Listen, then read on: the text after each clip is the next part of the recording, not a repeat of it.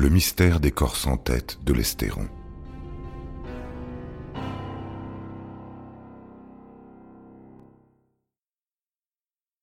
Pour les enquêteurs et le juge d'instruction, le scénario est on ne peut plus clair. Michel Pineteau, ami de longue date de Francis Ben Mokhtar, a décidé de mettre la main sur la glacière bleue, qui referme des millions en liquide. Il l'invite à dîner avec ses amis, les drogue tous, les tue avec sa carabine et les découpe en morceaux chez lui. Il dépose ensuite les sacs de viscères et les membres au bord d'une route de la vallée de l'Estéron. Puis il rentre se coucher à 5 heures du matin. Ensuite, à lui la belle vie avec rénovation et placement juteux. Si Jean-Marc Martin n'avait pas arrêté son camion au bord de la départementale 117 ce 18 mars, les époux Pinotto couleraient encore des jours heureux. Ah mais les époux Pinotto coulent des jours heureux? Oui, car l'histoire n'est pas finie, loin de là.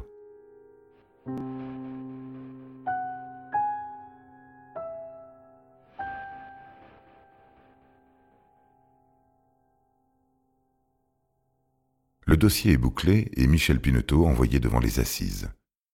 Joël Pineteau bénéficie d'un non-lieu concernant les meurtres, mais est accusé de recel et vol à main armée.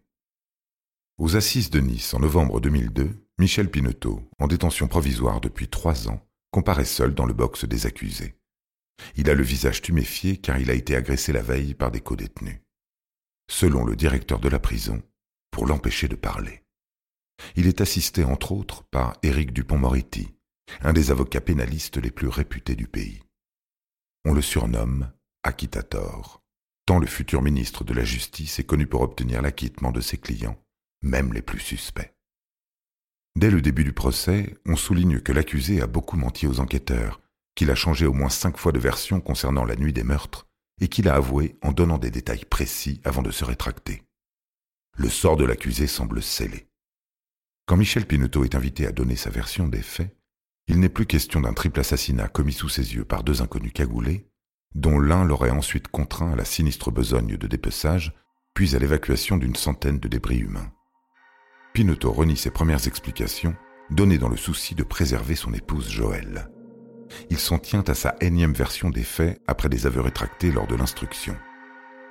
J'ai raccompagné les trois victimes à leur domicile après leur dîner chez moi. Quand je les ai déposés, j'ai aperçu un homme armé et cagoulé qui les attendait. J'ai eu peur, j'ai réussi à m'enfuir. J'ignore la suite. Quant à l'argent que son ami Ben Mokhtar lui avait confié pour le placer en lieu sûr, il admet avoir cru pouvoir disposer des 3 millions de francs puisque son ami ne donnait plus signe de vie.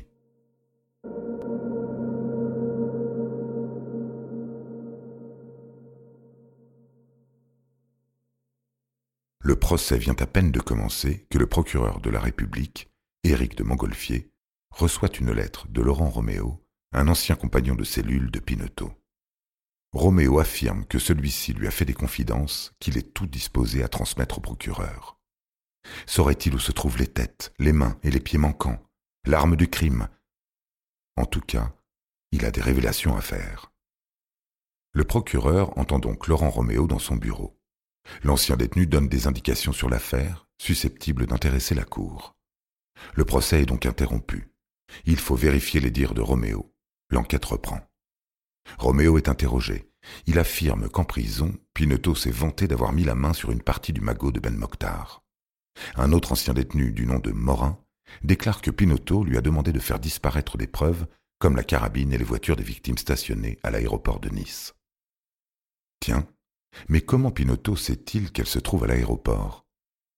Les gendarmes les ont retrouvées peu de temps avant l'ouverture du procès, totalement nettoyées.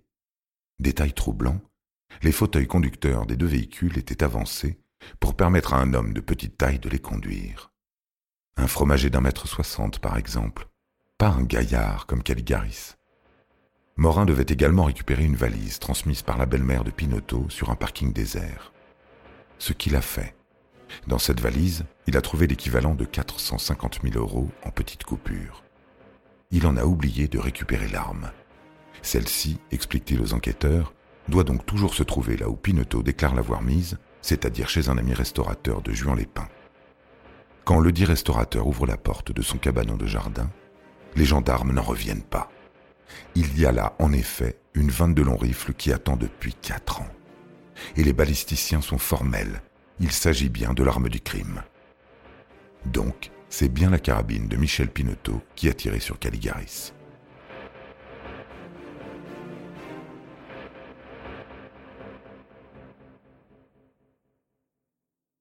Fort de ces précisions, le procès reprend deux ans plus tard, le 16 septembre 2004. Malgré ses preuves supplémentaires à charge, Pinotto plaide toujours l'innocence et fournit une nouvelle version des faits, la sixième. Car Michel Pinotto n'est jamais à court d'explications, aussi rocambolesque soit-elle. Il a bien dîné avec les victimes, qui sont parties, et qu'il a ensuite rejointes. Il a surpris le commando de tueurs dans le garage, s'est garé dans des buissons, d'où il a assisté au meurtre. Une fois les corps découpés et emportés par les deux inconnus cagoulés, le fromager est sorti de sa cachette pour récupérer sa carabine que les tueurs ont le plus naturellement du monde laissée sur place, appuyée contre un mur. Elle aurait pu le désigner comme coupable. Donc, cette carabine, il ne l'a pas donnée à Ben Mokhtar, comme il l'affirmait peu de temps avant.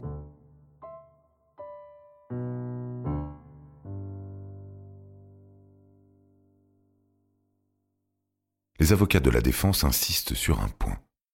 Leur client, du haut de son mètre soixante et de ses cinquante-cinq kilos, ne peut pas avoir tué et dépecé trois personnes, dont deux gaillards. Oui, il a mis la main sur le magot de Ben Mokhtar, mais il ne l'a pas tué. Et c'est parce qu'il a volé cet argent qu'il a menti à plusieurs reprises, parce qu'il savait bien que s'il avouait pour le vol, on lui ferait endosser les meurtres. Et un médecin légiste affirme que seule une personne formée à l'écarissage aurait pu, en un temps relativement bref, pratiquer une telle découpe de trois cadavres, qui n'a d'ailleurs pas été forcément le fait d'un seul et même auteur. Le procès dure cinq jours, durant lesquels de nombreux témoins se succèdent à la barre pour accabler le fromager. Tout accuse Michel Pinotto, mais il n'y a aucune preuve contre lui, uniquement des témoignages. Après trois heures de délibération, Michel Pinotto est reconnu coupable et condamné à 30 ans de prison avec une peine de sûreté de 20 ans. Il fait appel de cette décision.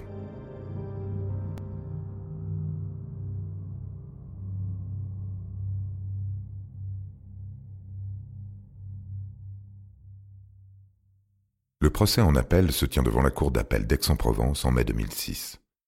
Michel Pinotto est en prison depuis sept ans. Il n'est plus l'innocent fort en gueule qui haranguait tout le monde et avait réponse à tout. Il a vieilli. On dirait un petit vieux. Il ne ressemble en rien à un monstrueux assassin découpant ses victimes à la scie et les émasculant à la hache. L'avocat général lui-même ne semble pas convaincu de sa culpabilité.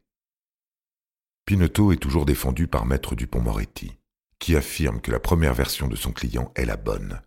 Il a assisté au meurtre, a aidé au découpage et dépeçage, mais a été épargné par les tueurs cagoulés pour être accusé. Il fait en effet un coupable idéal, puisqu'il a passé la soirée avec les victimes qu'il connaît bien, et que c'est sa carabine qui a servi à tuer.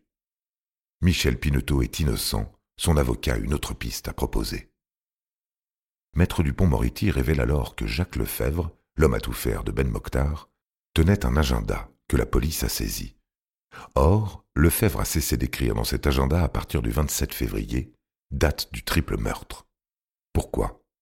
Pourquoi si ce n'est parce qu'il sait que son patron est mort et qu'il n'aura plus à travailler pour lui? Et comment sait-il qu'il est mort? Parce qu'il l'a tué, bien entendu.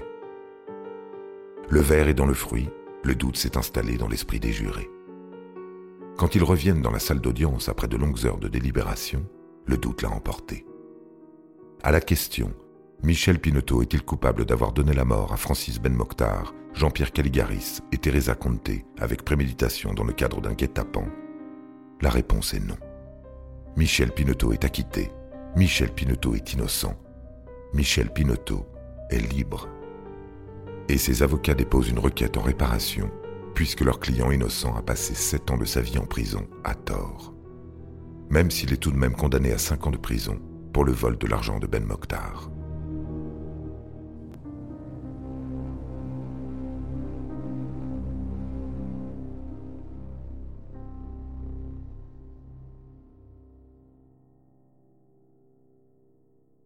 Michel Pinotto acquitté.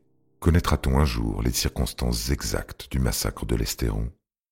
Qui a tué, découpé, éviscéré, émasculé les victimes? Quand et où ont eu lieu les meurtres? Et pourquoi Pourquoi tant de barbarie? L'affaire des corps sans tête de l'Estéron reste à ce jour un mystère. un cold case qui effraie par sa violence car finalement, le coupable n'a jamais été arrêté. Il court toujours,